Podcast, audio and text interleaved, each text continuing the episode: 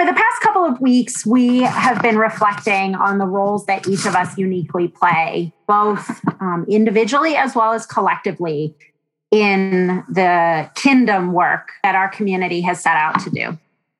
Frank and Bert and Tim have all shared with us lessons of stories of this work playing out in the world. What are our gifts?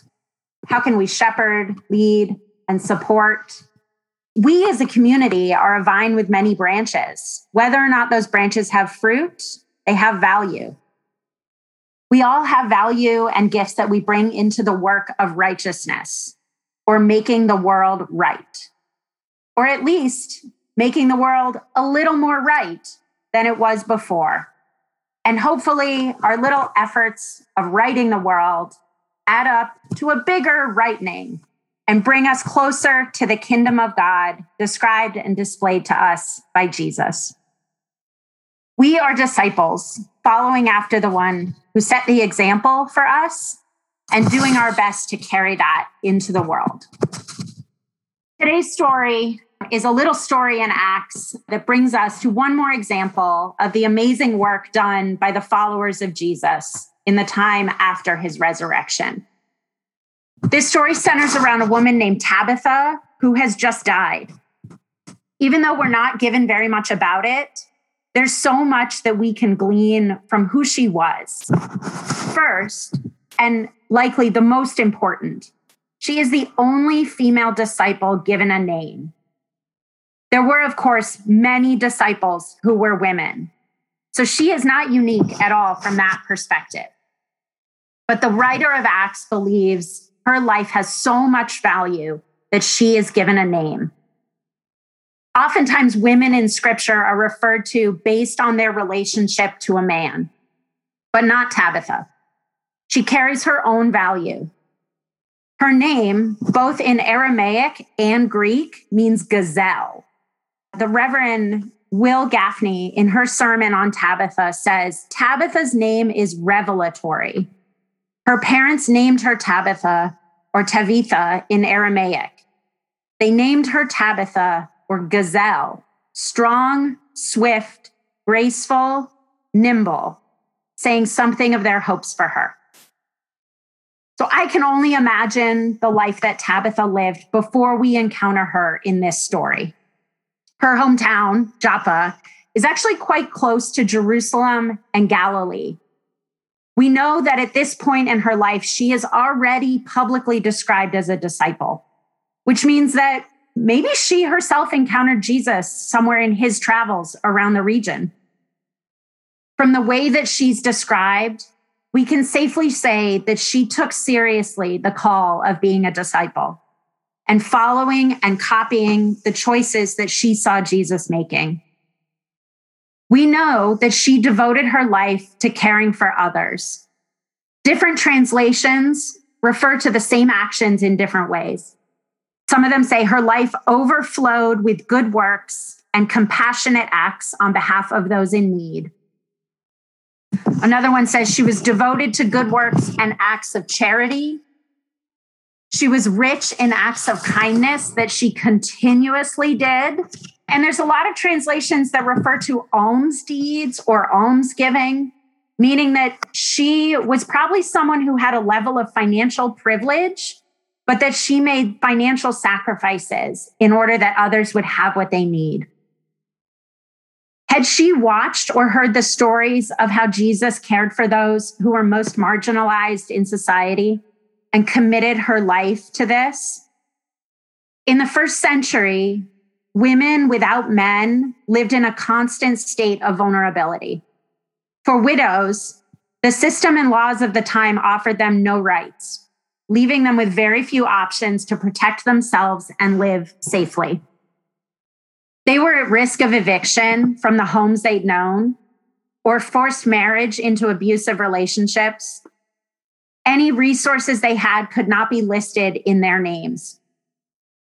Jesus himself met and had compassion for widows during his travels. In Luke 7, we hear of a widow in a city called Nain. It says, as he approached the city, a dead man was being carried out. He was his mother's only son. She was a widow. A large crowd from the city was with her. And when he saw her, the Lord had compassion for her. He said, Don't cry. He stepped forward, touched the stretcher on which the dead man was being carried, and said, Young man, I say to you, get up. The dead man sat up, began to speak, and Jesus gave him to his mother. Jesus' compassion for her is based on the knowledge that this woman, who's a widow, having no husband, has also just lost the only other man in her life, her son. His heart breaks for what her life could become as a result of a broken system. Nain is only about 70 miles from Joppa, which is close enough that it's possible the crowds from the funeral of this man told stories and made their way to Tabitha, which promoted her to dedicate her life to this vulnerable community. Verse 17 literally says the news about Jesus spread throughout Judea and the surrounding region. I spent a lot of time on Google Maps this week looking up how close these places actually are to each other. And you can do that too. You might have to do some changing between kilometers and miles, which is what they use in that part of the world. We also know that Tabitha's work was not about giving from a distance, out of touch with relationships of those that were suffering.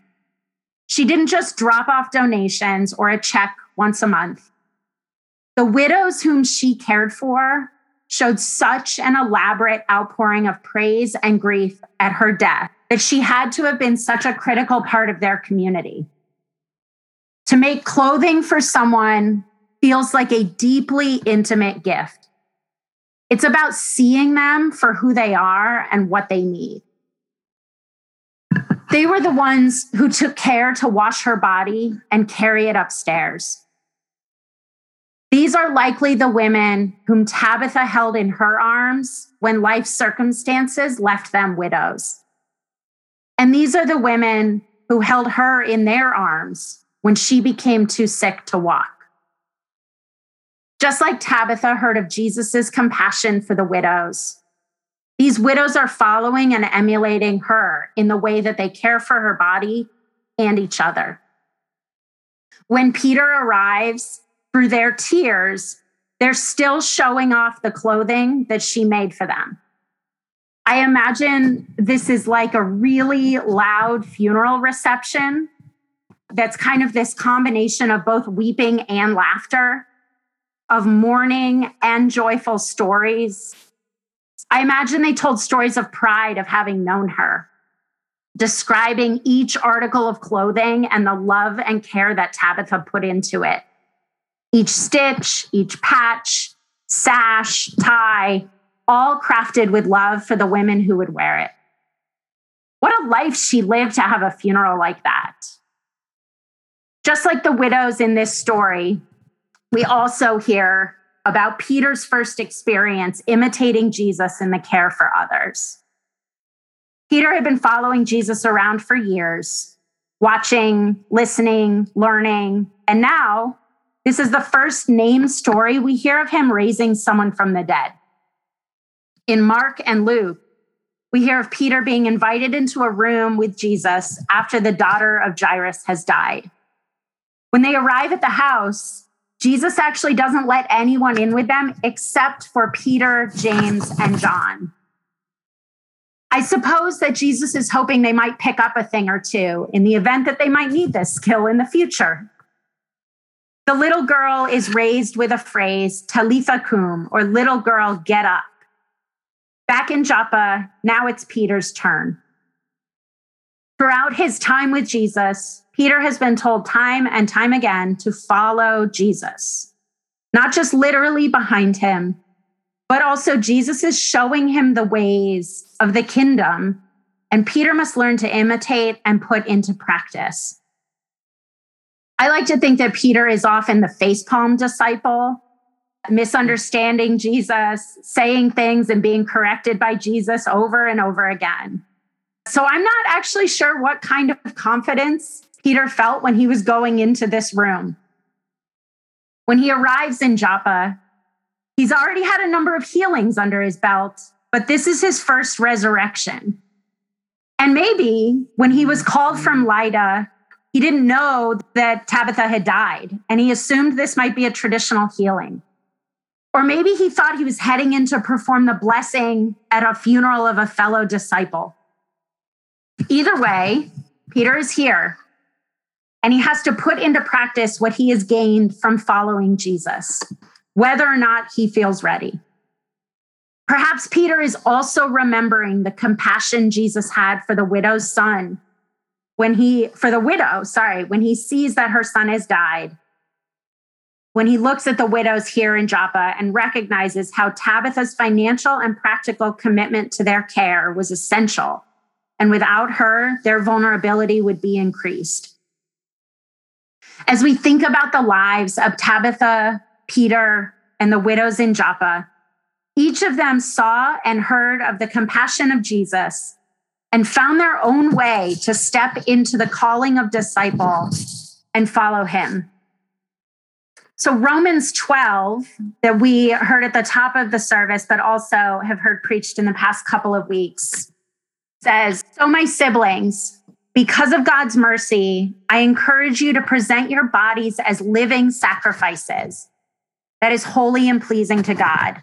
This is your appropriate and priestly service.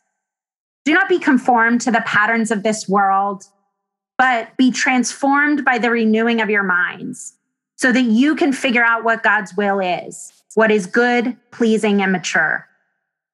Because of the grace that God gave me, I can say to each one of you, don't think of yourselves more highly than you ought. Instead, be reasonable, since God has measured out a portion of faith to each of you. We have many parts in one body, but all the parts don't have the same function. In the same way, though there are many of us, we are one body in Christ, and individually, we belong to each other. We have different gifts that are consistent with God's grace that has been given to us. If your gift is prophecy, you should prophesy with a proportion of your faith. If your gift is service, devote yourself to serving. If your gift is teaching, devote yourself to teaching. If your gift is encouragement, devote yourself to encouraging. The one giving should do it with no strings attached. The leader should lead with passion. The one showing mercy should be merciful and do it cheerfully. Love should be shown without pretending. Hate evil and hold on to what is good. Love each other like members of your family. Be the best at showing honor to each other. Don't hesitate to be enthusiastic. Be on fire for the Spirit as you serve the Lord. Be happy in your hope. Stand your ground when you're in trouble and devote yourselves to prayer contribute to the needs of God's people, and welcome strangers into your home. Bless the people who harass you. Bless and do not curse them. Be happy with those who are happy and cry with those who cry. Consider everyone as equal. Do not think you are better than anyone else. Instead, associate with people who have no status. So we should remember we are one body with many parts. Tabitha's gift was giving, and her life shows that she gave generously. Peter's gift of being a leader had him leading with passion. All the widows in Joppa, maybe some of them were gifted with mercy and did it cheerfully. But others may have been gifted with encouragement and devoted themselves to this. The work of bringing about the kingdom of God requires everyone to show up in a way that matches the gift rooted in the work we've seen Jesus take on. So, the FAST team, Faith, Action, and Solidarity, has sent out a survey asking us to think about and identify the ways that our gifts can contribute to the actions needed to transform our city, state, and world into a better one. If you haven't had a chance to fill it out, please do so. And think about Tabitha, Peter, and the widows while you do it. Just like the widows in the first century, our communities are filled with people who are not protected by the system in which they live. The risk of eviction because they lost their jobs during the pandemic or are forever labeled a felon because of prior circumstances that left them unable to fully live their lives. If your gift is prophecy, you are needed to tell the truth of God's kingdom to elected officials as they make decisions that impact all of us. They need to hear your stories and vision of the world that includes systems and policies that protect the vulnerable, like eviction protection, debt relief, healthcare access. Pasadena leaders need to hear about the importance of rezoning church land for affordable housing. Our state legislators need to hear how important it is for communities to be able to decertify law enforcement officers who take advantage of their positions. But if your gift is service, maybe you care for children during marches and actions, or bring food and care for families experiencing homelessness or bring coffee to meetings. If your gift is teaching, maybe you help support others in understanding complicated policy that's designed to confuse vulnerable people. If your gift is encouraging, we need you to show up and be the crowd, backing and supporting those speaking prophetically to power. If your gift is giving and you're blessed with extra resources during this time, Maybe you support by giving to organizations or our church's mutual aid fund. The Reverend Dr. Mitzi Smith, in her sermon on Tabitha, says Unfortunately, it is true, there are few people, few disciples of any gender who would risk their economic status in order to provide for the less privileged. By taking such a risk, our good works and just acts challenge and transcend unjust systems. Many of us first consider how our giving will or will not diminish or increase our living. We are willing to talk about dying for Christ, but not risking our lives for others. The world will never be a better place as long as Tabitha's are few. Even if their bodies experience a resurrection in this life, like Tabitha's, even the resurrected body was a mortal one. It is in the spirit of Tabitha, the spirit in her, that we hope and will take on an immortality among the living. Tabitha used her privilege, her wealth, just acts and gifts, and prophetic speech for the benefit of the less privileged, the widows, the ind- indigent, the hungry, depressed, oppressed, marginalized, and penalized. So, for some of us, like Tabitha, we heard a story of someone who had compassion for widows and decided this was the best way to use our time. But maybe others of us are like Peter, having seen others do it, certainly don't feel qualified to take it on ourselves, but trust that the Lord and the community will be there right alongside you. And maybe you're like the widows, blessed by the compassion of others and invited to step into their footsteps. Amen.